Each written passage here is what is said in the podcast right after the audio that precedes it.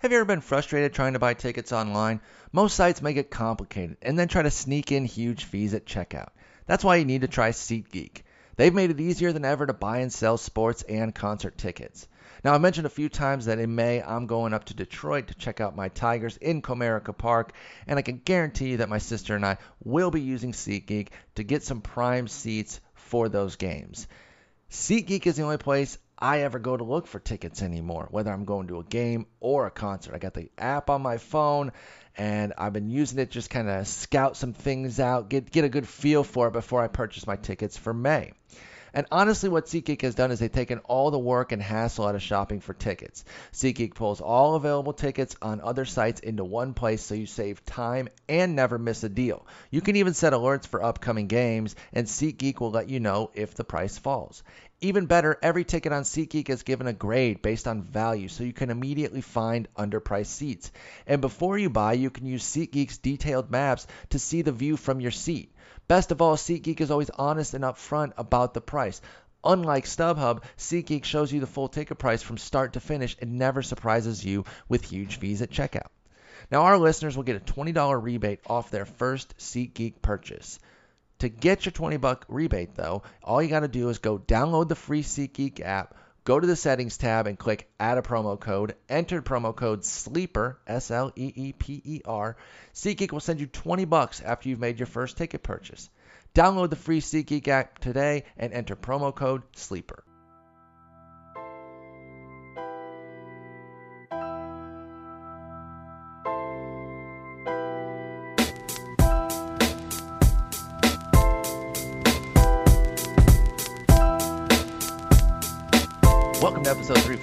Of The Sleeper and the Bust. It is Monday, May 16th. I'm your host, Paul Sporer, joined by Eno Sarris. Eno, how you doing on this fine Monday?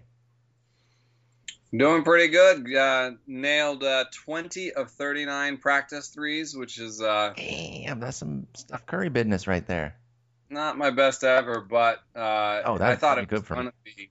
I thought it was gonna be at some point. Um, there was uh, I, I was 10 for my first 15. And I was like, woo! Oh yeah, so yeah, when you break it down like that, it's like I'm 10 for 15, and then you know, kind of, kind of only making uh, 19 the rest of the way. Yeah, I, I hear you. I hear you.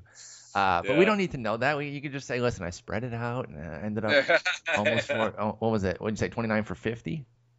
Uh, 40. For 40? Uh, no, uh, no, no. Ten, uh, I always go to 20, and it was 20 of 39. Oh, 20 of 39. Okay. So, So it- right, however you know, long you take to make 20 is what you're saying. Okay. Uh, I, I used to do it however long I took to um, make uh, make 20 and make sure I made one of three. But uh, mm, you know, I'm thinking about like trying to push that to one of two because Well, you made it t- today, Um, 51%. that definitely works. yeah, i'm averaging around like 20 of 44, which is all right. But you know, one of two I think in practice turns into like one of three or one of Yeah. games. My so- legs, the thing of it is, after 39 threes, my legs would be shot. So the fact that you're even still making any toward the end is impressive to me. Uh, hoops, Yeah, I think it does do it better when I'm when I'm not as tired. I, I like softball, lo- lower activity level there, and golf. Just walk around and, and swing a club. Not very good at golf though, but it's a lot of fun. Um, we got plenty to talk about today, and you know what? We like to do this sometimes when there's a big when there's a big event, and Jason and I get it, and we want your thoughts. Or if you and I get it, and I talk to Jason, I'll bring it up with him. So we're gonna get your thoughts on the on the Rougned Odor Jose Bautista thing. Obviously, it was kind of crazy. Um, you just just what what what did you think when you saw it, and are there any fantasy implications that you're considering with it, with regards specifically to Odor, um, who could be looking at a you know a decent suspension? Jason and I mentioned Jurickson Profar. Where where do you stand after seeing all that all, all the melee of yesterday? You know, I really don't like the way. Um, the one thing I don't like, so I, I don't mind. Uh, I don't like that we that people put throwing these players under the bus because, you know, I, I think I've talked about this before. When I'm playing basketball, I get pretty intense. The, you the know, heat of the moment and- is constantly underrated. Yeah, and you know, I've even I've cursed at other people for what I thought were ticky tack fouls in a pickup game, and it was because I was just a raging bundle of hormones. it's like, you know, like I wouldn't have done that. I, I, think I even apologize sometimes, like on the way out after I've, you know, calmed down. But uh, I mean, to, to, in order to compete like this, they need to psych themselves up and sometimes take, you know, and I'm not even talking about like illegal things. But sometimes drink like five Red Bulls. Yeah, you know? absolutely. A lot of relievers, relievers specifically talk about that sort of stuff. Yeah that they will. Brett Lawrie probably has a main line somewhere. Oh, he absolutely does. He absolutely right. Right in actually those fangs that he has in his mouth guard, it's actually loaded with uh, Red Bull concentrate, and so it's, it's every time he bites constant. down, it's putting a little hit of Red Bull concentrate in there, which is even stronger than the, the normal can. So yeah, absolutely. So you know they're pretty jacked up and, and ready to play, and um, so I don't. I'm. I actually have no. As much as like it looks like Odor has done some dirty slides in the past, and you know Bautista has gotten in trouble a couple times this year. I don't think the slide itself was that great. Um, you know, the one that he that that started the whole thing Absolutely. again, or you know, the middle of it anyway. What I really don't like is the idea that self policing is good because exactly it's just going to keep doing this. I mean, yeah, okay. Odor went on and said today. Um, yeah, you know, I, I think it's over. I was just protecting myself. I don't think it's over. There's no chance it's over. And the thing of it is, the last guy who got got always wants to get him back. Do it again. And that's yeah. why the self policing doesn't work. And you, you see kind of the ex ball players who are on TV now coming out and say, "Oh, that's that's why we police the game." Do you really though? Is, is this really better than than the alternative uh, uh of you know kind of having the umpires and the league handle it? I don't think so because now like you said, the hormones, and they just kind of keep escalating to the next level. Everybody wants to get to the next level there. So I don't think it's over either. I'm totally with you there.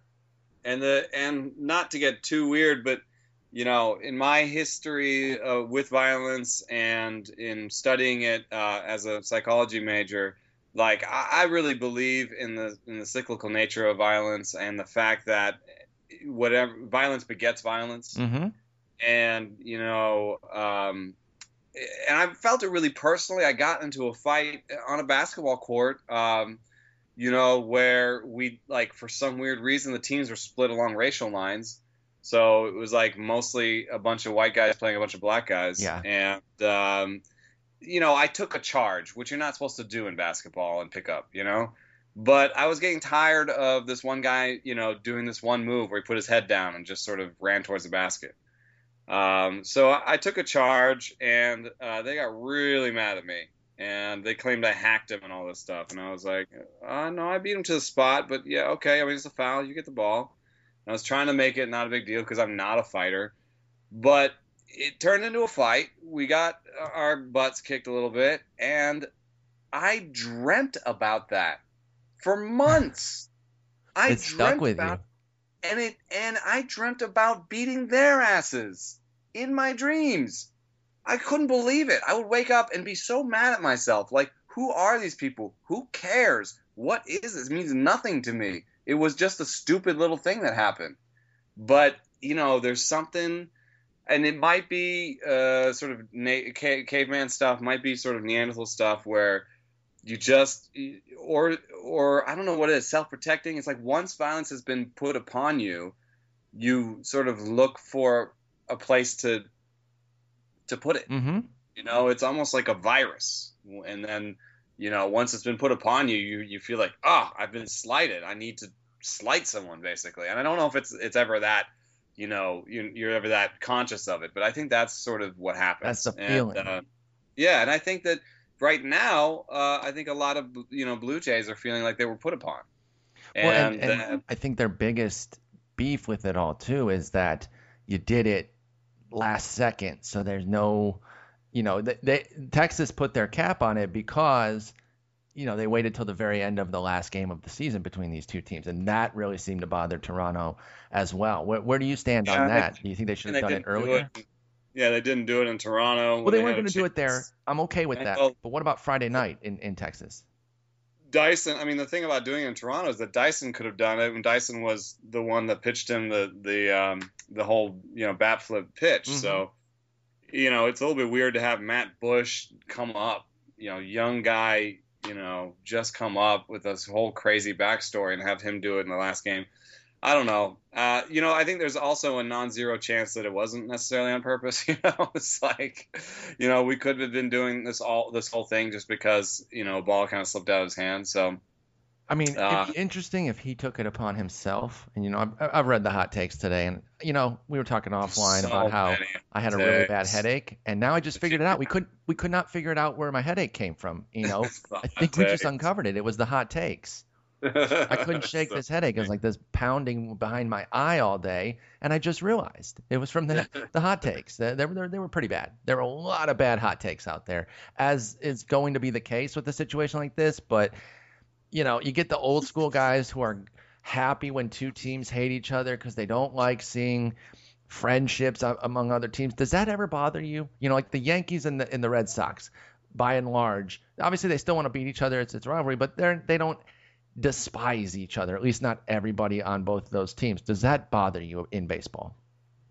No, because uh, because of my perspective. I mean, I, would like I like uh, sort of squirreling out friendship lines, and I like sort of you know noticing which pitchers talk to each other, yeah. and you know I like I like sort of uh, thinking of these guys as some of them being friends, and I mean it, it's a it's an industry, so some are friends, some hate each other I don't think that it is a little bit to do with my the change in my fandom. I'm a little bit more specific to player fandom now than necessarily team fandom. Mm-hmm. And um, I do I do sort of understand. I think that what happened yesterday was good for business. Oh, no doubt. Uh, and I think that that's what some people were sort of reacting to. Uh, you know, maybe unconsciously, but it was definitely good for business. And, and if your business is writing and, and opining about about baseball, mm-hmm, so mm-hmm. Uh, being on a talk know, show, how, and I'm a and I'm a person who thinks that this is a a, a, a game uh, that is supposed to entertain us. So, you know, that's fine too on that level. Except that I don't think that these guys all signed up to be boxers. You know. Well, Odor you know, not... certainly did. My goodness, and that's that's the thing that really set it to the next level. Is we just never see punches landed like this. They just yeah. don't get landed. We see them thrown. You know, there was um I think Grant Brisbee wrote wrote one today, and his actually wasn't necess- It wasn't the the hot take awfulness. It was measured the way he always is. There was humor. It was logical. It was really the opposite of the hot take culture. I don't know how. Uh, I don't know if he's gone to Hot Takes 101. You, you got to go to that class, Grant, and learn how to do your hot takes. Yours was way too, uh, way too measured and smart. But um, th- he showed one that from his childhood that he remembered a Giants one where Will Clark slid in and then had to fight like three Cardinals. And you see where Ozzie Smith goes for this freaking haymaker. By the way, after already cheap shotting Clark, he goes for a second haymaker and misses. And if he lands that, holy cow, I don't even know like what happens to like Ozzie Smith's legacy or anything like that because it was one of those that could have done some damage. And another one I think of, and this one was in hoops, but there's this one time that Shaq took a swing at Brad Miller. And it was kind of from a behind thing too, and it and it just I think it would have gone through his head and just punched his brain out of his freaking head. And and lucky for Brad Miller, um, he missed. Shaq missed. He must have treated it like a free throw because if he would have connected, I don't even want to know. It would have made the Rudy Tomjanovich punch, Kermit Washington. it would have made that look like a slap. I'm not even joking. And so, you know, we, we see these these haymakers thrown. A lot of times they're not landed, and I think that's what really took this one to the next level was the fact that he landed. He landed squarely. It was yeah, it was pretty, it was and, pretty and, nice. See, and there is a his, long history of just sort of hopping around. Yep, yep. And that's uh, that's the normal baseball fight is just sort of hopping around, looking at each other. So uh, yeah, it was a little bit different than, than most. And there's this like video of, of Odor doing very something very similar in the minor leagues. So that one was crazy too. You know, it's all it's not. I don't think it's very cut and dried, and I'm just I'm not willing to really uh, put anyone specifically under the bus. It's just um, I don't really like. I don't really love the system that leads to this. Uh, you know, people. I just. I'm not a big fan of self-policing. I guess it's. Um, it doesn't seem very effective. I guess that's the thing. I don't. I, I agree with you there. I just don't think it's necessarily effective. And and like you said, it begets more violence. And you know, I do hope we get them in the playoffs. Though I just think that that would be unreal. It was an amazing series last year you know, even without the animosity uh, leading up to the the bat flip and everything, the the the, the thing off of what was it off of DeShields' bat when Martin threw it back and they scored a run, all that sort of stuff. that series was already great. You add in this, and they those two teams could play each other again. If Toronto uh, gets on track and Texas stays good, that that would be insane. But anyway, I just want to get your thoughts on that. Um, yeah, but, thing- I mean, for Odor, it is a little bit difficult because we always know that these guys can. Um, uh, can really go out there and and and uh, and what is what's it called? They peel it, and then you know you don't. Then they drop it when it's like you know good for their schedule yep. or something hurts or you know and you know there, there's always like the chance that he takes it right away just to get it over with or he doesn't. You know, so like. I don't think I'd sit him this week because I think it'll take a little time. That, that was the advice I gave on Twitter was not this week because I think it'll take at least a week to go and and just you know he's in the lineup tonight. Odor is. I don't. I think yeah. it's a situation where there's going to be a lot of review. I don't know that we're going to hear another word on it in terms of from the league until even Wednesday. I don't. I don't even think something's going to come out tomorrow. I think it's going to be a Wednesday situation where we start hearing about fines and suspensions, and then of course, like you said, there's the appeal process, and that could take a while. So honestly, you might just go with Odor this week and then worry about it next week. Yeah, I think you'll get three games out of him at least, but yeah, it'd be hard to know, and uh, and he may appeal it right away and, and keep playing under appeal. So, all right, well, let's talk about some players then beyond these guys here. We got uh, we got some listener requests actually. A lot of y'all tweeted out guys you want to hear about, and frankly, you guys can can kind of do that uh, throughout the season. We're very open to that. If there's somebody you want us to mention, somebody we haven't really talked about, obviously keep in mind if, if we've talked about them pretty recently, unless something drastic has changed, I'm not going to pick those. But these guys that everyone mentioned here, um, were, all pretty interesting. There was a couple that we each added, but otherwise these were all straight from you guys on Twitter. So we're going to do our normal thing where we kind of go over just a handful of guys and, and, and talk about what's changing with them and where they stand. And we're going to start with Ruby De La Rosa, a guy that we've definitely talked about in the past, but things have changed and that's why he's definitely worth bringing up again. We've spoken positively about him in the past for sure. This was a guy that you definitely had a really positive outlook on going into last year. We saw signs of it. There was, you know, he, he made 32 starts. And to make 32 starts of a 467 ERA, it actually requires a lot of good starts. So there were ups and downs for Ruby De La Rosa last year. Uh, you know, we'd see those hints of three, four starts in a row that are good, and then he'd get a blow up. And then he'd struggle with lefties for, you know, a full month or two months. I mean, the fact is, by and large, he struggled with lefties throughout his career, and that's been a big issue. Well, so far this this year, Ruby De La Rosa has has really turned a corner. It doesn't necessarily show up in the ERA. 353 is not going to jump out at you, even though it's his career best.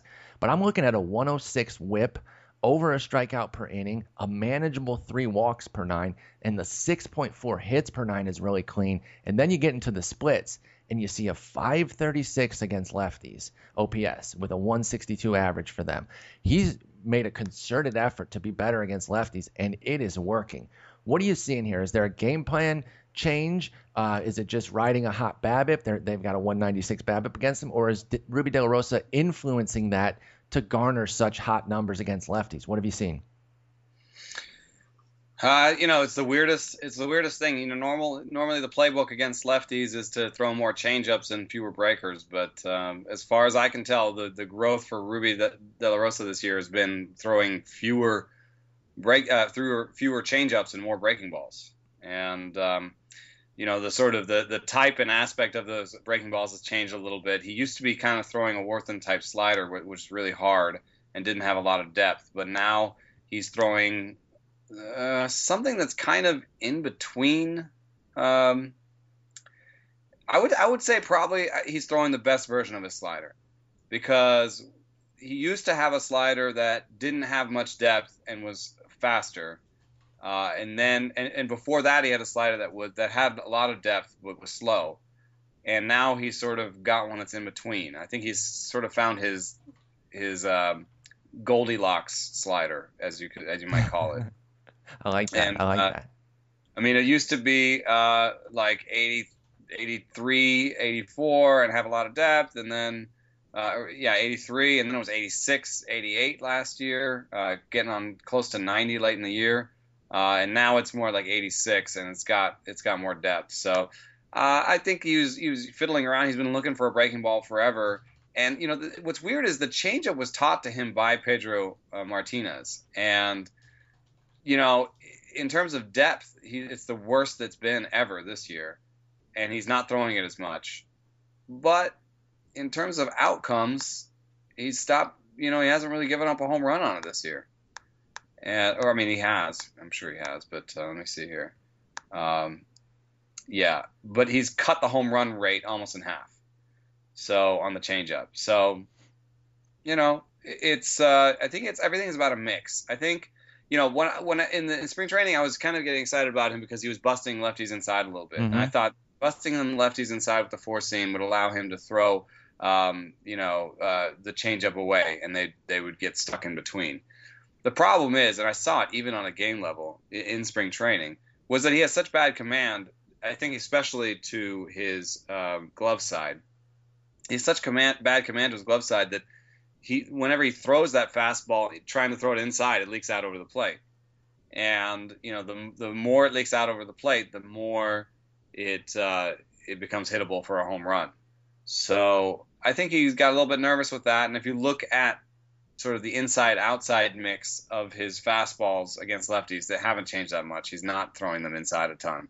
But what I think he has figured out is that the slider, the slider's movement in on their hands, um, you know, he can throw that pitch without worrying about it. You know, the slider's actual natural movement will take it in on their hands. And so he can kind of bury that one in on their hands without worrying about it leaking over the plate. Uh, and that's given him a, like a movement that has allowed him to uh, then go to the changeup for strike three. And so, um, um, how interested are you in in Ruby De La Rosa right now? Like, what are we talking? About? It's actually, league? you know, it, yeah, I think it's good because last year he kind of had that changeup thing. I've talked about this before, where uh, he had 11.11 uh, percent swing strike rate and only seven strikeouts per nine, and that was a little bit about the fact that uh, changeups are maybe not always the best finishing pitches. They're not. Um, you, you change up another a mathematical way of saying it is I found that uh, changeup swinging strike rates have the weakest correlation to overall swinging strike rates among the different pitch up pitch types. Okay. So you can have a good change up and get weak contact from it, uh, lead uh, get it to uh, to a three strike count. But imagine you are a guy with a good with a good changeup. I think everybody is waiting for that change up when there's two strikes. So you know then you have to start throwing your fastball. Um, you know either to get a called strike or you throw the changeup anyway, and instead of getting a strikeout, you get sort of a weak dribbler. Um, and uh, I think that's the sort of thing that leads to that sort of thing. It's Jarrod Parker always had like an 11% swing strike rate and a 7 7 K9, mm-hmm. you know, because had a great changeup and a bad breaking ball. So, you know, Ruby this year has the same swing strike rate and is getting two more strikeouts per nine innings. And it's even if you look at strikeout percentage, it's the same thing. He's he's definitely striking way more guys out, and I think it's because he has that extra weapon. So, you know, I, I don't think we should regress those strikeout rates too hard. I think, you know, Steamer with the eight strikeouts per nine, that's I think you could even go more aggressive than that uh, with the rest of season projections. So, like all of it looks pretty believable. And then you look at the home run thing, and he has a 13.5 percent uh, home runs per fly ball rate. That doesn't. That's not very sticky. It, you know, it's not very stable in a, in a small sample, and it should be 10 percent. Now, it's never been 10 percent for him. Yeah, he's he's always been over. Um, this is yeah. actually one of his good ones, 13 and a half. He's right. 14-4 for his career. You know, homers are probably going to be part of. You know what's the bummer?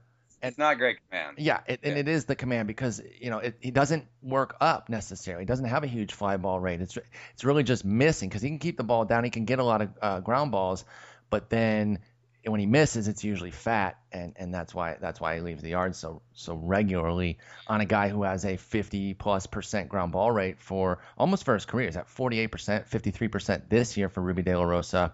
Uh, it's a it's a good change and a, and a good singer. I, w- I would say that uh, uh, what he's doing now is a high watermark, but I expect less regression than most of the uh, projection systems. Okay. Just because all the stuff that should be sticky in small samples is looking good. Strikeouts minus walks is good.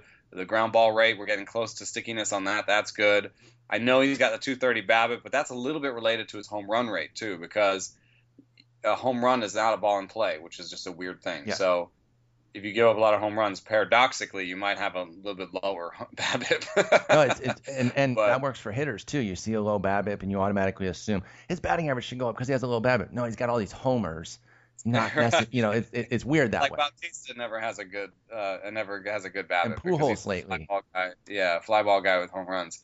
So anyway, um, I, I, I like Steamer 396, 129 with eight strikeouts per nine. That's 396 ERA. I could I could see it a little better. I think I think of Ruby as a little bit borderline mix still, but Okay. a good play if you need strikeouts. A kind of like a 3.75 guy. Okay. 3.75, 1.2, uh, a strikeout per inning. Gonna have some bad games, man. He's just gonna, you know, gonna have those two, three home run games. That park, some of the competition that he, you know it's weird though, and this is just weird too, and I wouldn't necessarily utilize this in any way, shape, or form, but actually really good at Coors. Isn't that weird with, with, with Ruby? He's somehow, you know, and it's it, it's a handful of stars. It's not nothing, but it, uh, you know, it's not a bankable sample. It's just funny that a guy like this who has the struggles that he does, particularly against lefties too, which is where most of their their beast players are from on the left side, uh, Nolan Arenado accepted, of course. And then all of a sudden, Ruby De La Rosa can go in there and, and, and pitch well. That's really interesting. Yeah, and I wanted to say like, you know, maybe he's a half pitcher, but he's given up five home runs and uh, two of them have been at home, so it's not um, it's not so obvious. Let me see. Uh, That's the tough uh, tough part about maybe spot starting him is I don't know that there's an obvious situation where you where you spot start Ruby De La Rosa because like I said, randomly does well in Coors. That's one start you're definitely not wanting to take. You know, doesn't always do well in the in the big parks where you'd automatically expect. You know, he doesn't fit a good split situation to to maximize it's just him. like how his command is doing that Yep. day, really, Yep. like how he's how his mechanics are going. So, uh, I, mean, everything's a little bit better in a in a keeper league, I guess, where like something like this this might stick, this this swing strike rate might stick, and um, you know the slider might might really pull everything together. Uh, but um, I think if you finish the season at something like this, I'd still lo- look at maybe selling him because you know the command is going to come back to bite him. At some point, the velocity is going to go down. Uh, right now, I think he can maybe make it work almost like on a Carlos Carrasco level, okay. where he just has three really good pitches and just throws them really hard and kind of somewhat towards the middle of the zone or you know low and away and just you know hopes the Right. movement helps. Uh, so I, I, I think there's uh, uh, there's some chance he has a, a, a, this kind of a year, but I, I, I think more three seven five. Okay. I, you know, it, it- it's uh, really borderline for everybody, but I would I'd say like around 70. I'd rank him around 70, 75. Um, still decent. Yeah, absolutely, absolutely. So we're we're pro Ruby De La Rosa here. We always have been. Um, I, I I was wavering though. I'm not even gonna lie. I was definitely wavering. Last year was tough. Definitely wasn't really getting him in mixed leagues. I got him in in, in a couple NLs at the draft table this year, just because you know he's one of those guys that sticks around. Liked him in the past. Said why not? And obviously it's paying off so far. But you know. It, it's not set in stone that he's this new guy. Not to mention the fact that he might feel like a new guy because last year was his first full season, but he is 27 years old too. So it is a situation where not necessarily a ton of growth He's been on prospect radars for for, a long time through, with two different teams already, with the Dodgers, then the Red Sox, and now with the Diamondbacks. Obviously, no longer a prospect, but there's there's still you know a tinge of upside, but not the overflowing. He's not a 23 year old or anything like that. So we like Ruby De La Rosa. Well, let's play this game. Let's say you didn't play him against the very best offenses this year. Um, you would have missed uh, seven runs uh, to the Chicago Cubs. Okay, uh, and you uh, would have missed. I don't know. Do you consider the Cardinals a top offense? yeah, Do you aren't, think haven't they been very good against right-handers this year? zero runs, ten strikeouts, two walks? His you would have best missed. start Yeah, you would have missed his best start. and at I think- Colorado. The Dodgers one is interesting. Let's say you you you kept him out of the Dodgers game too. Okay, Um, then the rest of the games are one earned run, one earned run, zero, one, zero. but you two, wouldn't have played two. him at Colorado, and you might not have played him in his last one against San Francisco because they're a good offense. Yeah, it's kind of hard to play this game. because at Miami he was bad. Five and two thirds, four runs, eight hits. Well, just don't use him against the Cubs. How about that? Yeah, you know what? that we can work with. Don't play anybody against the Cubs in the American League. Don't play anybody against the Red Sox right now. Not your marginal guys. Obviously your studs you're still playing, but not these marginal types who you're shifting on and off your roster. Let's move on to Matt Andriese uh, for the Tampa Bay Rays. This was a guy who you know was a good swingman for them last year, 65 and two thirds innings. Decent work, not really a ton of strikeouts, but uh, 17% rate, 6% walk rate, which is good. More ground balls than than fly balls. You know, everything was kind of decent. He ended up with a 4.11 ERA, 132 WHIP. Nothing that really jumped off the page. Of course, as a swing man, we're just you know we weren't paying all that much attention to him anyway. Well, this year he started the season in AAA so they could keep him stretched out. They had Erasmo in there as their as their long man, swing man type of guy, so they didn't necessarily need Andriese there for those multi-inning relief stints or a spot start. And he went down there into into Durham and had three really strong starts, or excuse me, six starts, um, six strong starts where he had a 3.41 ERA, a 134 WHIP. 11 and a half strikeouts, 1.8 walks, half a homer, everything looking good, right? 26 year old in AAA, though, we're not can't go too crazy over it, but really good stuff. And he's always had good minor league numbers coming up. He's good in the minor leagues last year, uh, pretty solid in the minor leagues in 2014 as well. He's been in the AAA circuit though. He knows Durham. He knows those teams pretty well uh, that that he's facing. Granted, the the personnel changes, but the minor leagues not really a challenge for him. Well, they brought him up, Matt Andriese, and so far so good through two starts only one earned run in 16 innings. Uh, however, those skills that we talk about with the big strikeouts and, and, and, the low walks, only one of them has come with him, and the, it's the low walks because that's something that he's always been able to do. The strikeouts have not really come up, and nor has any sort of swinging strike rate come with Andriese to suggest that okay, there's going to be a big strikeout boost coming. He's only got a 15% strikeout rate right now, 8% swinging strike rate, which is actually half a tick lower than where he was last year is this an interesting guy? Like I said, 26 year old swingman type, but Tampa Bay can find these kinds of guys. They're almost they're almost what St. Louis is to hitting with the uh, with the mid 20s guys that they that they bring up and they're ready right away to kind of be at their best. Is this one of those guys that's useful, or is he really just a swingman type of guy? Well, I'm a little nervous about this one, but I have a comp. I think I think. Uh, hear me out. Kyle Hendricks. And the reason I have this comp is because I know for a fact that Matt Andriese cuts and fades his changeup. Okay. That's and, something that that's big for Hendricks that you've that you've honed in on for a while now. Yeah, and I think it's interesting because if you look at, uh, especially let me let me make sure it's this year because I think there's a little bit more. Yeah, okay. If you look at uh, his overall changeup movement for this year, it looks like a slider almost. This is Andriese or, or Hendricks? Yeah, okay. Andriese. It's a zero-zero thing. But and there's almost nobody who has a changeup that goes zero-zero. And that's what made me think, oh my God. So I, I contacted some people, I texted some people, and it turns out he, he cuts and fades it. And uh, against right-handers, it's a it's a, basically a slider. You know, mm-hmm. it's a changeup, but it's and it goes 85, but it has slider type movement. Uh, and then against lefties, uh, it has uh, more, you know, arm fade, fade, arm side fade, uh, and and goes in the other direction. Okay. They, in general, it's not a horizontal pitch; it's a vertical pitch. Uh, and in general, I, I think he's probably kind of an over the top kind of guy uh, because he doesn't have a lot of great side to side movement. So that's going to be really bad for him in terms of uh, ground ball rate. I think his current ground ball rate is about the best you can expect. Uh, so that makes him a high, you know, high floor, low ceiling kind of guy. I think because, you know, away from Tampa at least, you're going to be a little bit, uh, you're a little bit worried about playing a guy with like a 40% ground ball rate and an eight eight percent swinging strike rate. Yeah. At the same time, you look at those walk rates in the minors and you start thinking Kyle Hendricks, and you're like, oh, here's a guy who can cut and fade his changeup, has great command. You just know that he's going to outperform his peripherals. I mean, that, that's the kind of guy. That's what I'm. That's the kind of the the screaming that I'm getting from his numbers. Now, of course, you have to be careful about saying that about anybody, but uh, when the projections are for something around the same level as Ruby De La Rosa, I mean, that we were just talking about, three seven five, you know, ERA, one point two 1.25 type whip. Um, he won't have the same strikeout upside. But then all those like intangibles that are in the bad zone for Ruby De La Rosa are in the good zone for Andriese. You know, in terms of command, which we can't always put a number on, I think he's got it.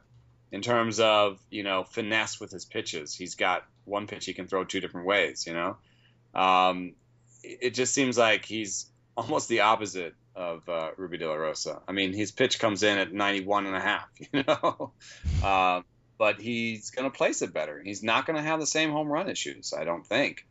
Um, and uh, so I'll take a, I'll take a zips on this one, uh, 380 and maybe a little bit over, but um, you know, got to be conservative on the strikeout rate. But 380 ERA, 1.26 WHIP, six 6.9 strikeouts per nine. So obviously AL only leagues, but what kind of mixer, if any, would you get Matt Andriese in?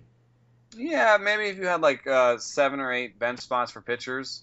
Okay. Uh, you know, then I could see in like a 15 team league because you could start him uh, even in a weekly if you had two games at home.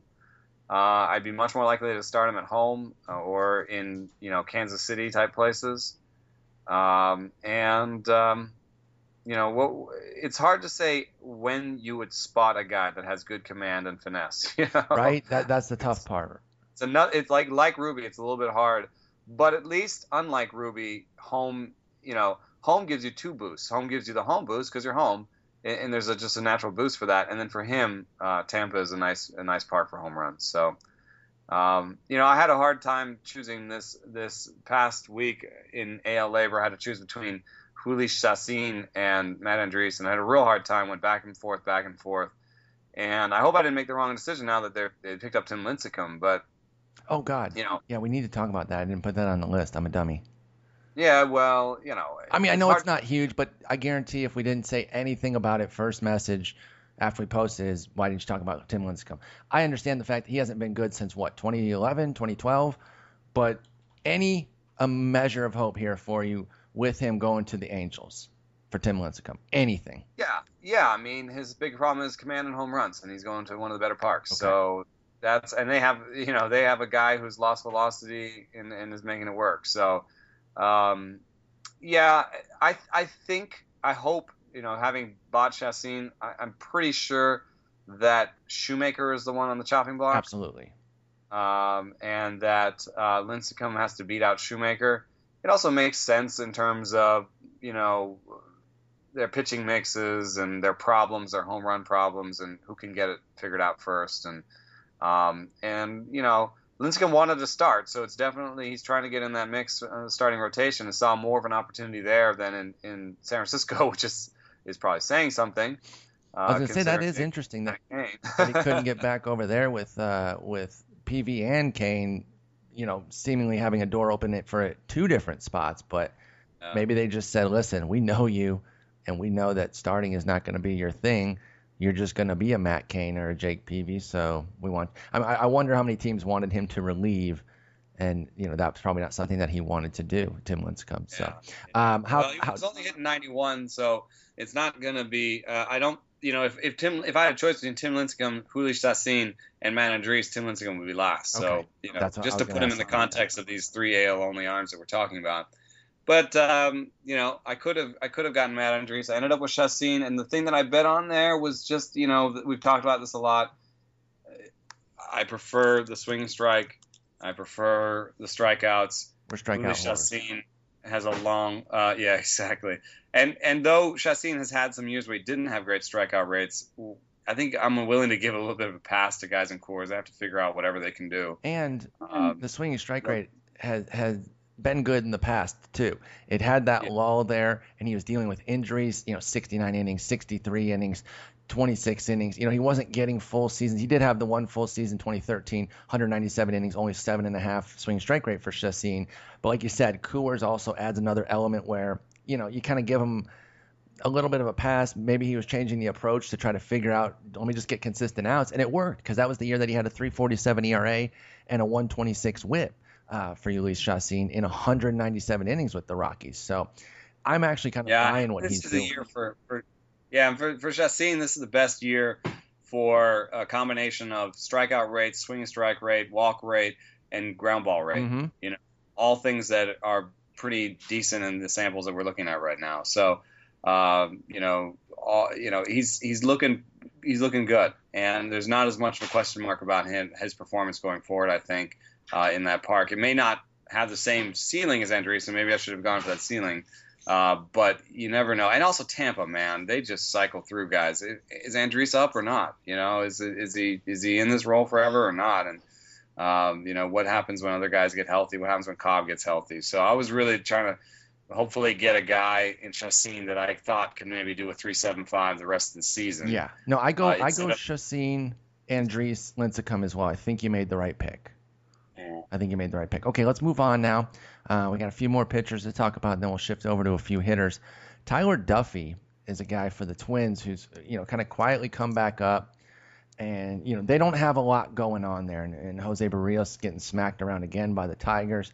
Not too sad about that as a Tigers fan, although he made uh, he made Justin Upton swing and miss, uh, looking like a clown. That that's interesting. Nobody ever does that. Funny. Uh, it's it's so bad. It's he's not on anything right now. Uh, so yeah, that was the strikeout pitch. But uh, Tyler Duffey's come up. He had a good season last year, 58 inning kind of debut, little little 10 10 start stint that uh, was really it, it, was intriguing. It was 3.10 ERA, but a 131 WHIP. Whenever you know, whenever I match those two up, which one doesn't belong? I think it was the ERA was a little bit lower than than what the skills deserve, but not so much so that uh, he was completely off the radar for me. But then he didn't break camp, and so that's what kind of pushed Tyler Duffey off the radar for me. Was I'm not trying to bet on a guy who's already a little bit fringe who doesn't even break camp. Now he is up though, four starts in. He's improved basically everything. The, the more strikeouts, fewer walks, ground ball rate is actually a little bit lower, but still, you know, a one three ground ball to fly ball ratio, which is definitely workable. Um, so he's at a 185 ERA now and a 111 WHIP. Again, that doesn't really match, so the ERA is going to go up, but not to an obscene level. Actually, that would match pretty well with the 310 ERA of last year. Something in the low to mid threes, I think, is viable here with this skill set. Where do you stand on Tyler Duffey right now? Is he somebody we should be looking at beyond the AL realm, or is he in the same category with these other guys we've been talking about? Uh, you know, to put my biases on the table, my bias is against him for some reason. I think you hate the way he spells his last name with that extra e, don't you? well, no, I just hate all Duffys because I've always been out on on Danny Duffy. actually, no, Danny is actually something worth bringing up because I never liked Danny Duffy because I I never saw a pitch that was above average mm-hmm. in terms of pitch type stuff, you know. And uh, I, I've talked about that a lot. And there's a little bit of that with Duffey, and he, he's changed that this year, but um, if you look over the course of his career, um, and you take out the changeup, which I have to bring back in, in a second, the only pitch that he's got that's above average is the curve. This is Tyler now, uh, right? Yeah, Tyler Duffey, 16% whiffs uh, on the curve, and the average is about 11. So you know he's he's he's got a good curveball, and that's what he rode into the ground last year. But I think in order to get back, someone told him that um, uh, got to have a little something else yeah, that, uh, you got to have another another pitch really. And so uh, Duffey has come back real hard uh, this year, throwing the changeup more than he ever has. He's thrown uh, 46 in his career in the major leagues and uh, 23 of them this year. So that that uh, it's definitely an up considering the volume he had last year. The the whiff rate on it is good, but he's only thrown 23. He can't command it, and the movement is not good on it. It's uh, doesn't move as much as a sinker even. And it's so it, it's not really working. The reason he's been good is the decimation of righties, and, and yeah. he's, he's kind of not getting totally murdered by lefties. He's got a 483 OPS against righties and an 830 against lefties, which is not good. I'm not suggesting that at all, but it's not that 1100 that like De La Rosa has sometimes. It, it's kind of like staying above water so that you don't get killed and you can kind of get to the next batter to beat up a righty. It's it's almost kind of like what Jer- Jerad Eickhoff has been doing, but obviously Eickhoff does a little bit differently. He's got a better pitch mix, but it's that same kind of thing where – the lefties just keep getting these guys. We have a lot of these guys out there right now who can really decimate righties, but just don't have that third pitch to consistently get lefties. Yeah, and I think that'll limit his upside and bring him down. His projections and his current performance are way out of whack with each other. Um, you know, one thing I do like to try and just, you know, oh, keep my eyes open and, and really look at guys. He is throwing the curveball in the zone more often, like a lot more often. Okay. Um, and uh, if uh, if our pitch FX stuff can be uh, because they don't have zone rate on Brooks, so I have to use our pitch FX for that. And um, I've got uh, zone rate for the curve last year at 40% uh, and this year 47%. Although he had a curve and a knuckle curve last year, according to this. So really, his zone rate was more like 36, 37%. So he's up um, with that curveball, and that just means that means that when you're looking at his swing strike rate, which is below average, and his strikeout rate, which is above average, there's a little bit of give there. Some of that is throwing the curveball in the zone and getting a non-swing at it and getting a strike. But um, I still think there's too much of this dragging that strikeout rate down. He's you know got fewer innings than a lot of people that we've talked about, and I, I think his next outing he'll have you know four strikeouts and three walks and three runs in, in five innings, you know, and then all this stuff will like not look as nice, Mhm. and uh, and and you and we'll maybe the, the projections are off, and maybe he's more of like a 390 guy, you know Okay. especially with a nice home park, and you know maybe he's just going to throw the change enough to keep lefties honest. Although 830 OPS, not really honest. So uh, I think he's probably going to run into some teams that have a lot of good lefty hitters and, and get and get a little bit of whooping. So So keep an I, I just be careful on Tyler Duffey. No, another AL only the guy then. yeah, I think so. Not I mean, quite low look, threes. eight nine and a half on the fastball, dude. It's like uh, he's like. You know, he's not my catnip at least. He's some people's catnip, but uh, you know, 89 and a half. It, sometimes I get lost on the 89 and a half mile an hour righties because I'm like, oh, look at his other pitches. But you know, in this case, it's um, it's kind of more like almost close to the Rich Hill phenomenon because he's throwing half fastballs, half curves. Mhm. And But his zone- curveball isn't quite as good. I wouldn't call it a Rich Hill curveball, no. No, Rich Hill's curveball is so filthy. Yeah, and uh, you know the rest of the package. Maybe it's maybe his fastball's a little better than Rich Hill's, but maybe not. Rich Hill, I saw 92s and 93s out of him in the last outing. So Yo, you So- know, you got uh, Jose Berrios in any of your lineups? He's down? Uh, it's just not good. It's six Oh, six runs in the first inning. Yowza! Uh, it's only two thirds of an inning right now, and they're probably going to come get him after a uh, bases clearing double by Jose Iglesias, a gap shot. That was Oh, about three feet in height away from being a grand slam. I guess we should have. known. I mean, still the the swing strike rate's all right, but the, uh, the, the thing of it is, the stuff today. is nasty, but he still he learned how to pitch, and that's the thing. When we take these gambles on these guys like him, Sean Manaea, this is in the range of outcomes. It, it has to be because it, it's a, it's a rookie coming to the game for the first time. But there's also last year Noah Syndergaard in the range of outcomes. That's why we gamble on these guys. That Yeah. sounds crazy to say right now because of what you guys have seen from Berrios, but it was in there because he has devastating stuff. He's just not like- ready. in in mixers, I like to pick these guys up and leave them on my bench. And just just see. Know, get a get a couple starts, maybe at least get at least one start in and see. Like you know, sometimes the guy comes up and everyone's like, okay, that's the business. There's no no doubts. I don't think Berrios ever had that start, so Nope. you could have had him on your 10 team bench for two or three starts and then moved on real quickly and not really taking the hit. So, uh, and then it's also why I don't really buy those guys as much in AL onlys because You have to use them. yeah, you're stuck with them all year. No, that, so. that, that's a fair point. Um, and and your your original point about putting buying them and just putting them on your reserve roster because you got to buy now and act later in, in 2016 fantasy. You can't yeah. wait three starts and then he's dominant and then I'll go get him. He's long gone. A Jose Berrios. like really, if you're in a 10 team mixer and you want to play that game, drop Jose Berrios for Blake Snell right now Yep. if he's out there. Yep. Because you know, hopefully he'll come back up and you'll be ahead of that And he looked all right in, in his first. Uh, he has a game where you can say, okay, that was some filthy stuff against the Yankees team. He struggled in the first inning and settled down. I liked his composure with all of that. Um, you know, just Berrios and, and Manaea just not ready yet. I'm not off them completely. They're just not ready yet. This is not. Again, it's in the range of outcomes. It's a bummer. I got Berrios in, in a couple leagues taking that hit, but uh, it, it's, it's just kind of what happens. Uh, okay, let's move on to our next guy here. And if I can pull up the list, I'll have it. Luke Jackson was just called up. I believe. Um, is he going to start or relieve? He's a, he's he's for Texas. He's a prospect for Texas. Really hard thrower.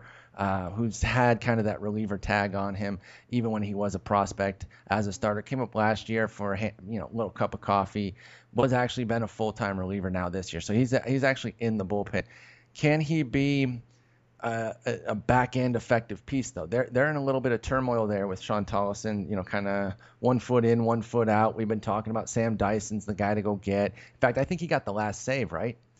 Um, Yeah, he did, and you know the first he got he's gotten two saves in the last week, and the first one uh, I got yelled at in my chat for you know talking about it as if uh, it was a big deal because I just thought you know this is this is how it happens, uh, and, and in fact the the chatter said, uh, oh did you see Dyson got the vulture save? So I thought everyone knew on the uh, there was everybody knew from the chat itself that it was a vulture save, Mhm. but somebody came in and was like pay attention, you don't even you don't even know what's going on, blah blah blah blah. Jeez. You know, that was that was just because Tolleson had been used two two days in a row, and I was like, yeah, okay, thanks for setting me straight, dude.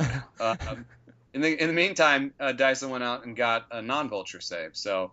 Um, yeah, there's something going on there, man. There's something going on, and uh, I'm willing to. Uh, I know sometimes it takes. You know what? Is it just me, or has there been less bullpen turnover this year? oh, there definitely has been less. right. There There's been definitely, definitely. four saves on the wire, man. Yep. I mean, people yelling at me about this Dyson thing. I'm like, well, has there been like a million other closer changes that I missed? Well, and that's no, honestly, Dyson's still one of the best pick. I've been talking about Dyson. Yes, I've been talking about him forever, and it, it will be kind of lame if it takes two months to get Dyson to the closer role. But it's not like two months that were spent missing a ton of other guys. It's exactly. the only like thing Dyson's still the best pickup, one of the best pickups out there. we've only seen a few changes, and and some of the shakiest situations that we were like guarantee are going to change, like Brad And Ziegler Rodney. hasn't happened. Santiago Casilla Rodney. hasn't happened. Yeah. You know, Ryan Madson took over for Doolittle, but Madson was drafted in a lot of leagues because even if you were a Doolittle buyer like I was, I had to worry about the shoulder. I was yeah. nervous, and so I bought Madson. I actually bought Madson with both of the Doolittle shares that I had in the draft, and so that wasn't turned over.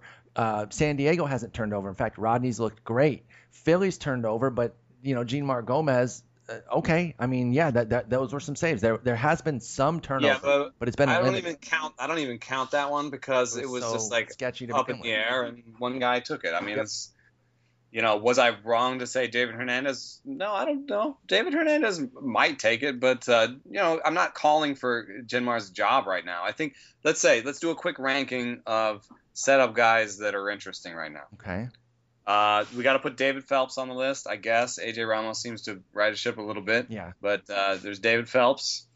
Um, Da- Daniel Hudson has been dealing. Absolutely. And that's He's on fire. that's one of those ones that we, we could get Sam Dyson esque about because we're probably going to keep talking about him. But if Ziegler keeps keeps pitching and they don't want to take him out, you know, Yeah, I mean Ziegler is just a weird guy. He's gonna have the worst velocity and the worst strikeout rate, but he, he- since his delivery and his mechanics and his, his stuff is so different, he might just be a different class. You know, there might be he might you know Darren O'Day keeps doing it year in year out. not yesterday. You know, if-. If if Britton goes down.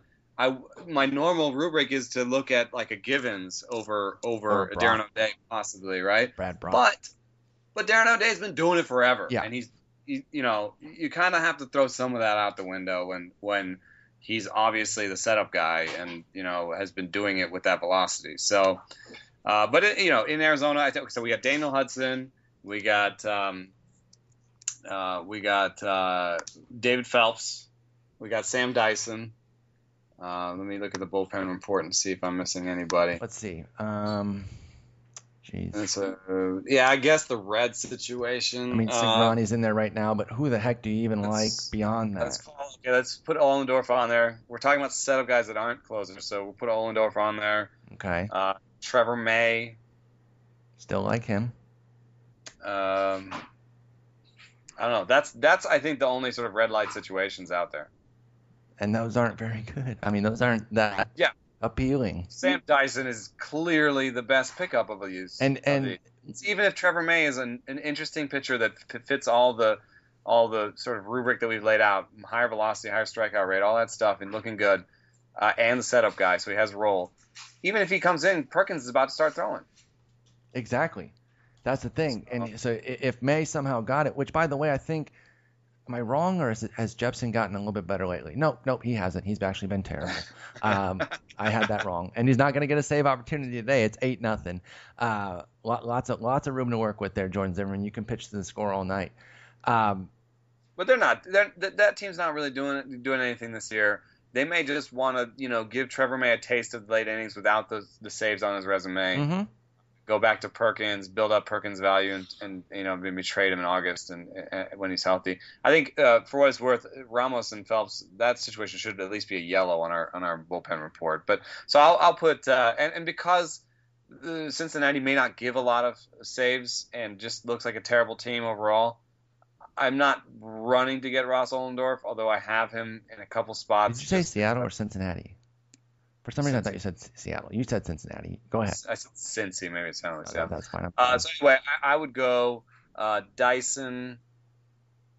I don't know. The Phelps, the Ramos thing seems to have blown over. I, I don't know. Um, yeah, Dyson's Ramos, easily the best one going out there. Dyson, yeah, Dyson. Um, May just uh, I don't know. Maybe because it- Fernando Salas with Huston Street out, but isn't Joe Smith pretty solid? I, I mean, I don't know. Yeah, he's all right. He's all right. He's, he's what he is. I don't like Joe Smith because he's got the low velocity, but he's almost in that Ziegler state where he's just, you know, he's done it forever. Yep. You know, exactly. just- you can't really look at the normal metrics because they just don't apply. and it's also just not like a it's not a guy uh, who coming in there throwing 88 and you know has a 188 BABIP and and uh, and everything's going to regress. It's more like you know proven you know sidearm weirdo guy. You know, um, so I almost feel like sidearmers in almost every study that I've done deserve like their own chapter, their own they have their own rules. Right. So, I'll go. I'll go. Uh, I'll just to finish it off. Uh, Dyson, Ohlendorf, Phelps, May. But if I really wanted to make sure I got good innings while I was doing this, then I might uh, go May second, just because I think he's the be- the best non Dyson pitcher on the list. Actual breaking news. Okay. Uh, Garrett Richards won't have Tommy John surgery. Yeah. Going to be shut down for six weeks. What do you make of that? By the way, cut in a lot of leagues. Whoops. I mean, Yeah. I don't think It'll take a while for him to get back. Look at look at Andrew Heaney. Andrew Heaney chose not to do uh, surgery, and he's he's not even throwing or anything. Yeah. So it, it'll take him a little while. I doubt he pitches a ton this year. And for anybody who says just go get the surgery, the surgery doesn't always work. and uh, it's, it's easy to say when it's not your career. Has ramifications the rest of your career. Second surgery sucks. Masahiro Tanaka is pitching with a partially torn UCL. Other guys do it. Listen Uh, or, or read. I, I'm listening to it, but read the arm and and and Yeah. by Jeff Passan and tell me how much. You, oh, just go get the surgery. It Yeah, sounds yeah. so grueling to go through that rehab, let alone the guys who've gone through it twice. Yeah. So uh, yeah, so I, I think uh, I mean stash him if you like, um, but uh, I don't think don't go crying that you, you dropped him and somebody else picked him up. You'll probably get some other guys in the meantime. Yeah, I don't think you're going to necessarily regret that. It- It's a, a little bit risky for the pitcher himself uh, because if it doesn't. You know, work out, and he ends up getting the surgery this year. He misses all of next year, and then he's a free agent. yeah, so, he throws away. You know, not throws away, but uses a whole bunch of time. Yeah, and but I guess you know, and the other the other way of saying it is that uh, if he does it this way, if it doesn't hold and he has the surgery, at least the rehab is on on the Anaheim Angels money, Mm-hmm. Um, and he'll he'll be getting paid while he's rehabbing, and then he can come off that rehab and you know uh, prove to people he's healthy in the in the spring and get a you know make make good deal like a one year deal or something. So he'll he'll be all right. Uh, money wise probably, but um, you know, interesting choice. I think uh, people have some bad hot takes about it today. I, I'm, I'm sure there'll be some awful ones. Um, I, I I hadn't seen that, so getting the update was the first time I'd seen anything on it. Let's uh, talk. Last pitcher to talk about here. You're writing up about Marcus Stroman, and I want to get a little bit of a preview on that because he's had an interesting season so far. Just kind of the way he's been. Marcus Stroman got out to, you know, a, a low strikeout start. We've talked about this before, where his movement on, on his pitches is not necessarily conducive to strikeouts. It's more conducive to the heavy ground balls that he gets. Well, then all of a sudden he's kind of flipped it on its ear in May after a low strikeout. He didn't strike out more than five in any single start through April. And then so far this month, he's gone nine, eight, and five uh, in his first three starts. What's going on with Marcus Stroman? Are we going to see the, the K's kind of continue? Is it something that kind of he can pick and choose based on his opponent? Yeah, he's he's endlessly fascinating to me. It feels like he throws like 12 different pitches, the way he can manipulate all of them, and I love the way he thinks about the game. And he's always, you know, one of those cerebral guys who's always trying to get better. What do you think about Marcus Stroman? What are you writing on? What's what's what, give us a little preview. Yeah, I did an interview with him. I uh, it was funny. I waited, waited. The job is so much of waiting. You're just standing in the clubhouse waiting, and and hoping you get 5, 10, 15 minutes with the guys. And you know, on that day, it looked like I was going to get nobody in the Blue Jays clubhouse. Like it really, I ended up going over and talking to Michael Saunders. I don't know if I'll ever write the piece. It was just there was nothing to do. So Michael Saunders, we talked about all the ridiculous things that have happened to his body. Does he hate And, sprinklers now? Yeah, no, but uh, he did mention that the game is now uh, really built for trunk rotation and oblique stuff, and so he did lose a bunch of time doing oblique strain. He said that that seems to be such a part of the game, and it, it seems right to me because uh, when we went to Driveline, they said the trunk uh, trunk rotation speed was uh, one of the best predictors of velocity for pitchers. Doug talks you about that all the time about- too. If you talk about hitters, they're trying to match that velocity, Mhm. getting the bat speed. You know, wh- how else do you get the bat going fast? Is sort of trunk rotation. So, um, you know, I don't blame him for that one. You know what? I didn't know about Michael Saunders. He pitched. Oh, That's where the shoulder problems came from. okay. Basically, had like a torn rotator cuff from pitching as a kid. That's so interesting. he said they, you know, he was looking all the way up into the draft. He was, he, they were looking at him as a pitcher. So anyway, uh, at the end of the time, Stroman shows up. He's uh, ADD, and not not in sort of Brett Lawrie way, but just like I got this to do, I got this to do, I got to I got to knock this stuff out. We were in a N- NL park, so he was like, I got to take batting practice, you know. And uh, and so he was uh, he was sort of running as I was talking to him, almost like uh, one foot in his shoes kind of deal.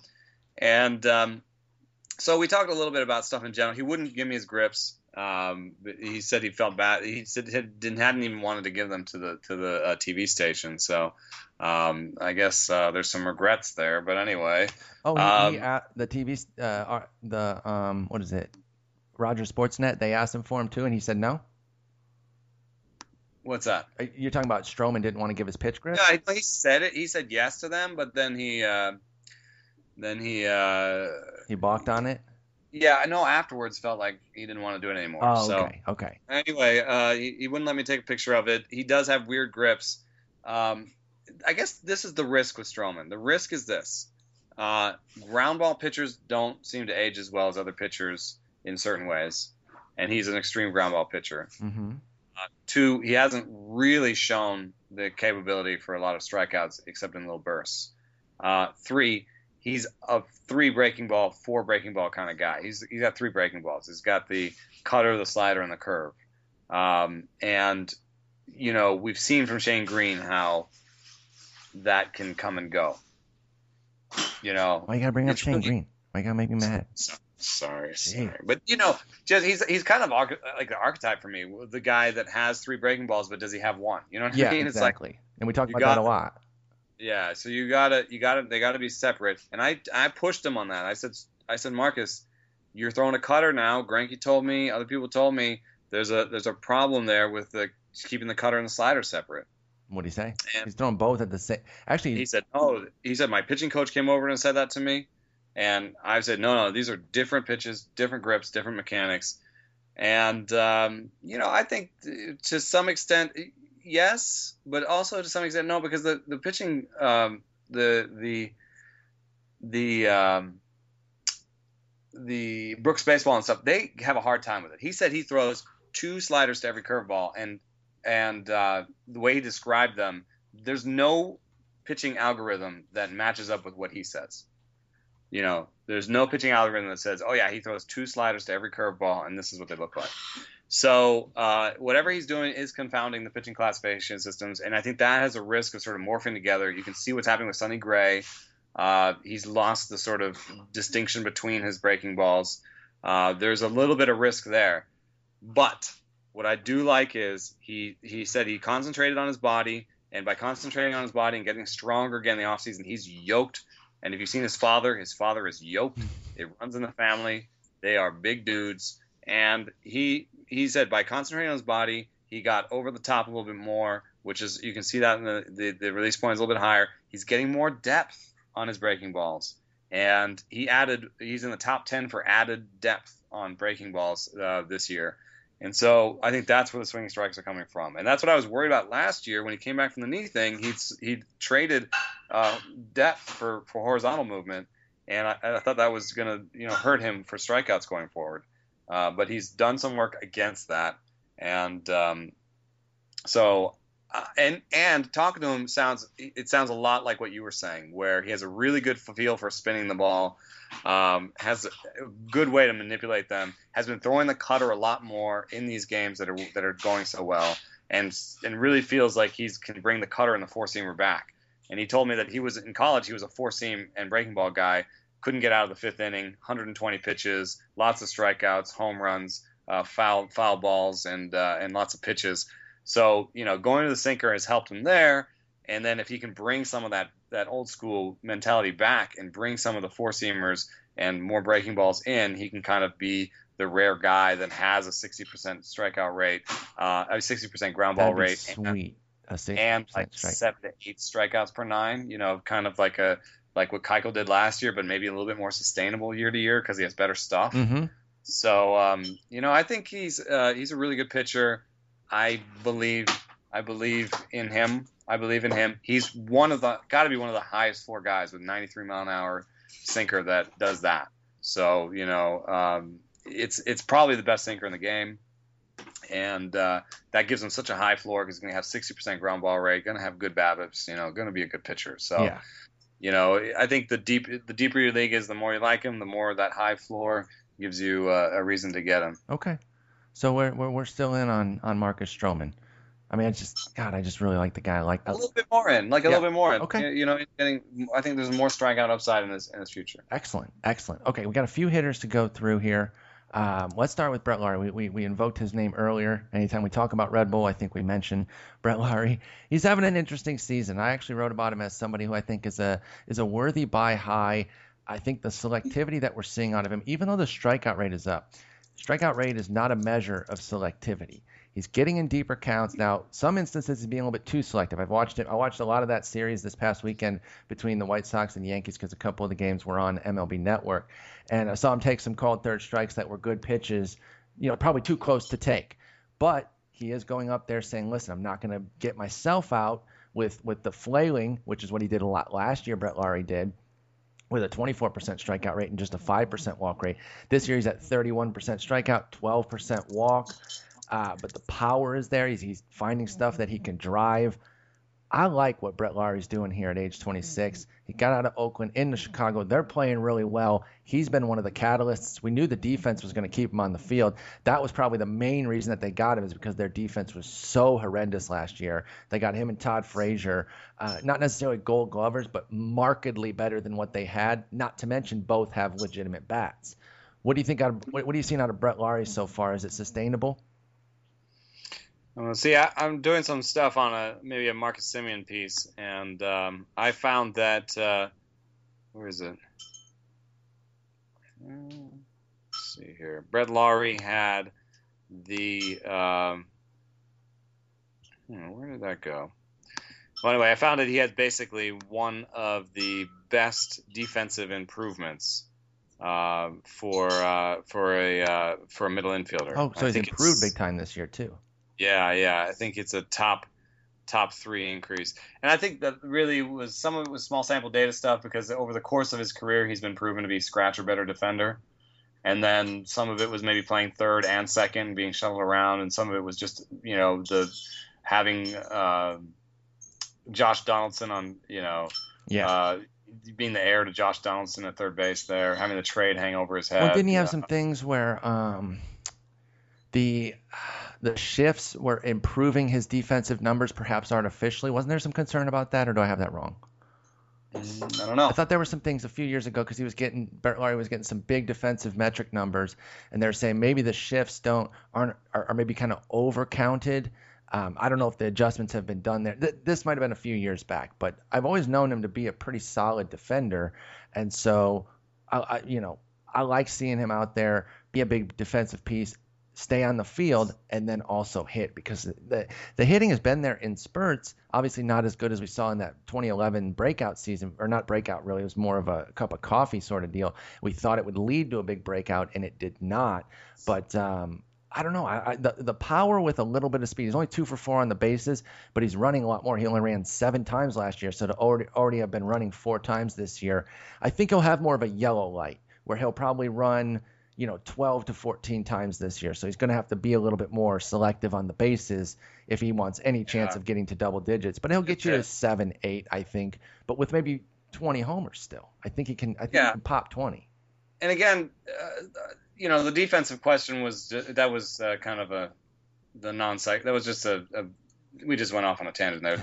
Really, what matters is the offense, and uh, on the offense, the the swing rates and the ground ball fly ball mix. Those are the best numbers to look at right now. Best uh, smallest swing rate of his career, and the best uh, ground ball fly ball mix for power of his career. Uh, he's definitely sort of swinging for the fences there, and it's working. He's you know taking advantage of the new ballpark, and uh, you know even as the power, even as the batting average dips, I doubt it dips much further than 25, uh, 250. And um, you know I don't think he's going to be a 25 homer guy, but I do think he'll set a career high in home runs, uh, which you know that's more than 16. So I, I think I'll, I'll give him a final line. He's 268 with five right now. I'll give him a final line on the season of like a 255 batting average, you know, 22 homers and six steals. Okay. That's that's going to be, I'm pretty sure top five in his position. Right. I like that. I can. I can. I can vibe that. Uh, let's move on to our next guy then. Travis Shaw was a guy who got some attention this spring. Obviously, took the job from Pablo Sandoval. had had a real big, you know, uh, debut last year. I think he hit like 13 homers and 200 and something at bats. I was like, whoa, where did this power come from?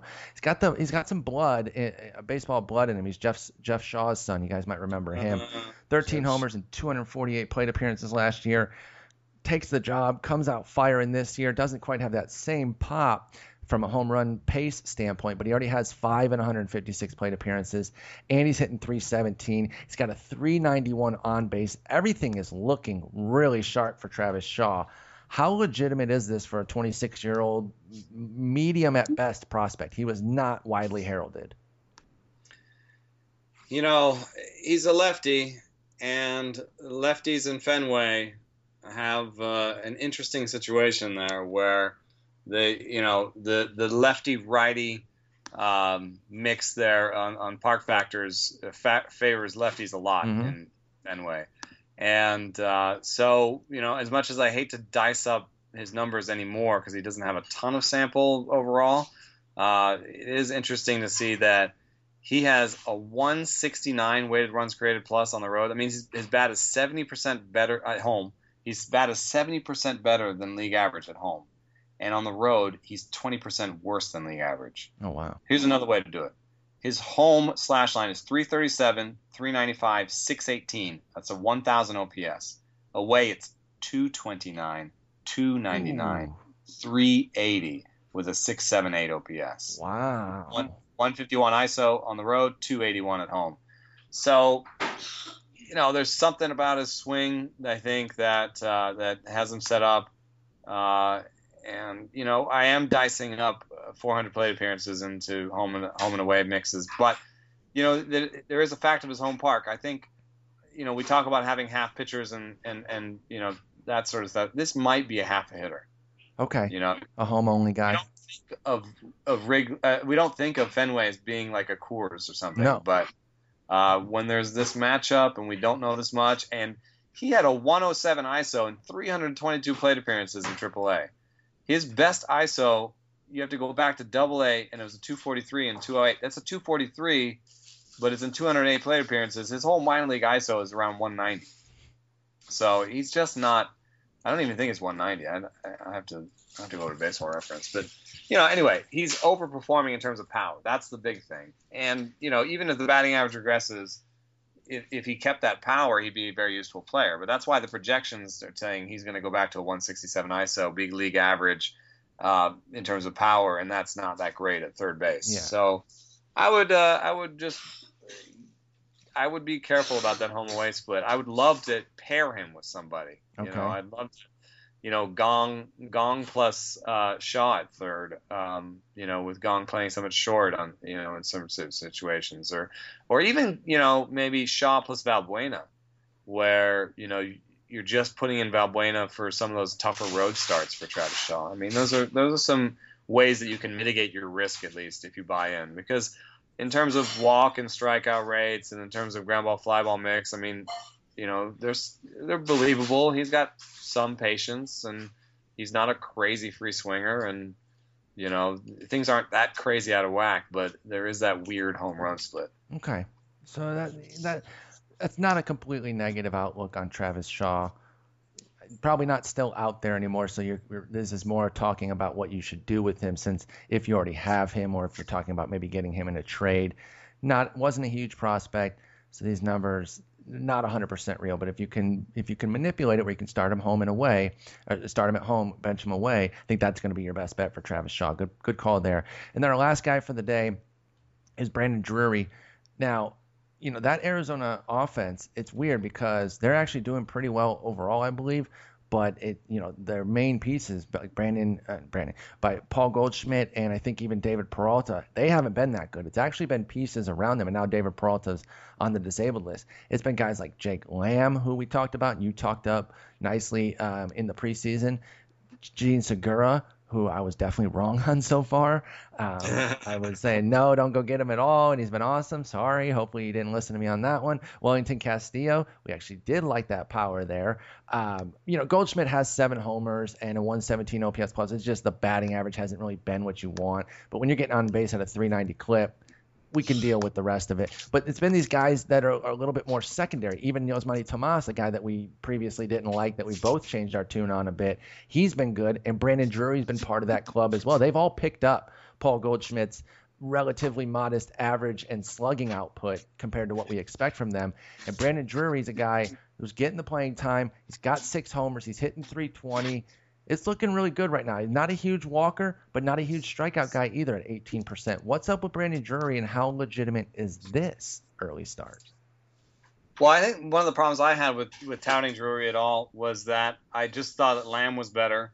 And with Segura not playing shortstop, I just, uh, they're not going to, you know, acquire a guy like that and then not play him. Yeah, so I, I thought they were an either or proposition, Lamb versus I thought I, Drury. Yeah, Lamb versus Drury. And they were for a while but what happened was that Socrates Brito was no good, and AJ Pollock went down, and now David Peralta is their center fielder, which I didn't necessarily see coming because when I talked to people, they thought, oh, he can fake it, you know, in center, but he's not really a great center fielder. I think they're just going for it now. They're gonna they're gonna play him there because Brito hasn't even been doing well in the minor leagues, and he's their only other 40 man center fielder. Um, so now Peralta is the main center fielder. Owings you know, split time defensive, you know, kind of guy there. And uh, Brandon Drury's pretty much their main uh, right fielder. Um, so it's not where we expected it was it was going to happen. And so I have to recalibrate and think back to when I liked Brandon Drury coming up, and uh, when I thought he was going to take over second base and Chris Owings was going to take over shortstop. He's been a uh, fielder now too with with with Peralta out. Brandon, uh, Chris Owings, he's been getting out there in the outfield. Yeah. So, oh, did Peralta's out with that, that bruised arm or yeah, something? Yeah, he went on the DL I think yesterday or Saturday. Oh my goodness. Old news. How did I miss that? David Peralta's hurt. Yeah, he just he it just happened. I think that team is. Oh They're my goodness. Bitten. I mean, oh, well, I, uh, that's that's a pun that I didn't even mean. It's not even. I didn't even mean that pun. I will take it. I'm very happy about it, but I swear to God, I didn't mean it. You guys know anyway, I'll own a bad pun. I mean, Owings uh, maybe a little bit better than people think.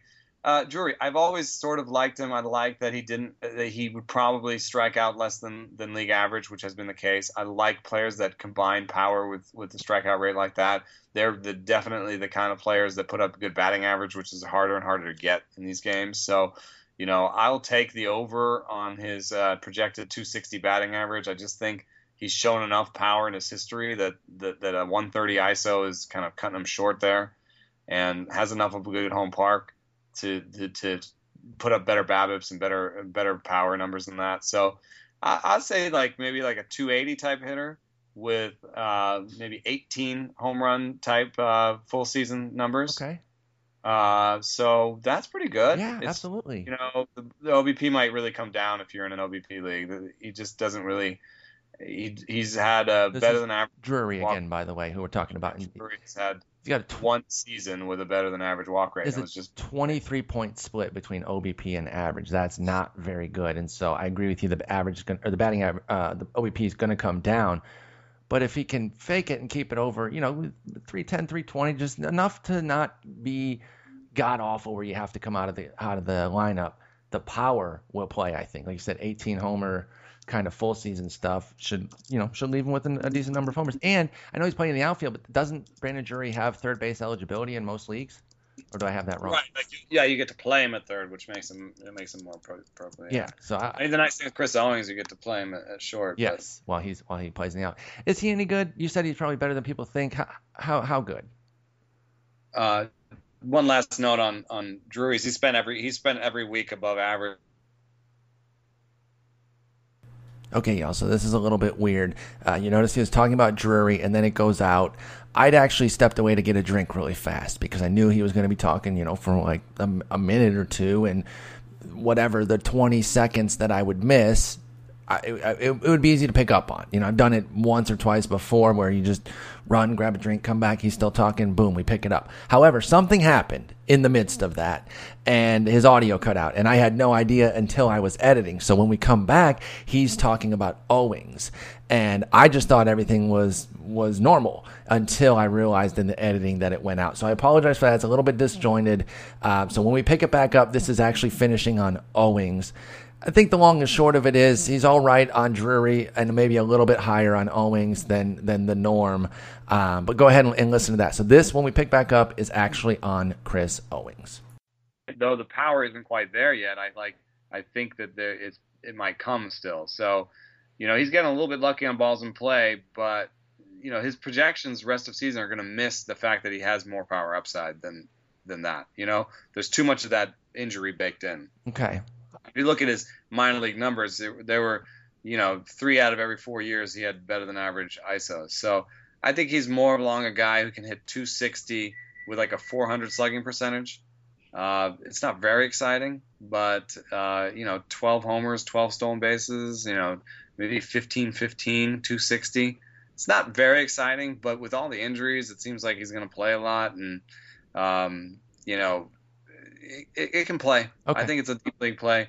Uh, a little bit better than nothing, and especially at short. I mean, now we're talking about a short that, 260. That's you know? the beauty with with Owings is that is that you're, yeah. you're getting him at short, and that just changes the dynamic so much. He's already six for six on the bases. We haven't seen the pop come in, come yet, and he's shown some pop in the past before. You think he can get all the way up to double digit homers though? Uh, I mean, I, I don't want to, you know, get too by. I mean, he hasn't hit one yet, so I do think so. I don't know. Arizona heats up, man. And... Yeah, no, and that's the thing. I don't want to get too bogged down in the fact that he hasn't hit one yet because he can go Danny Valencia for a weekend, and all of a sudden his pace. You know, I mean, that's how quickly things change in baseball, right? Danny Valencia did. I'll take the.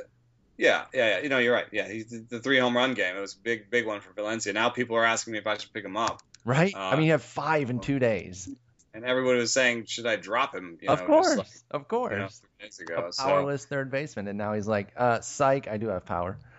Yeah, yeah, and from what I talked to him, Valencia, I, I think I actually believe some of his uh, adjustments against uh, against righties. So, um, I'll take uh, I'll take that. Okay. Uh, I'll take it. Uh, Valencia, I think, would be a great uh, Shaw insurance too. Um, you know, you could play something off there. But Owings, um, I'd set the over under on his season home runs. Uh, Steamer and them say four and five. I set the over under at eight and have a hard time deciding over. But you know, just by setting the over under at eight, I'm I'm liking him more than them. Okay, I think that works. Uh, we're gonna go ahead and wrap it up there. Uh, go, we can all go cry if we had J Happ or Jose Berrios in our lineups today. Happ gave up eight runs in two innings, and uh, that's that's not good. I, I, I do I do know that much. I might not know a lot, but I do know that eight runs in two innings is not good. Eno, we'll be back in a couple days to talk more, guys. Of course, you guys can hit us up on Twitter at Sporer and at Eno Sarris if you want us to talk about somebody we haven't been talking about recently. See if we can get him on the podcast. Eno, I'll catch you in two days. All right, man. Bye. Thanks for listening.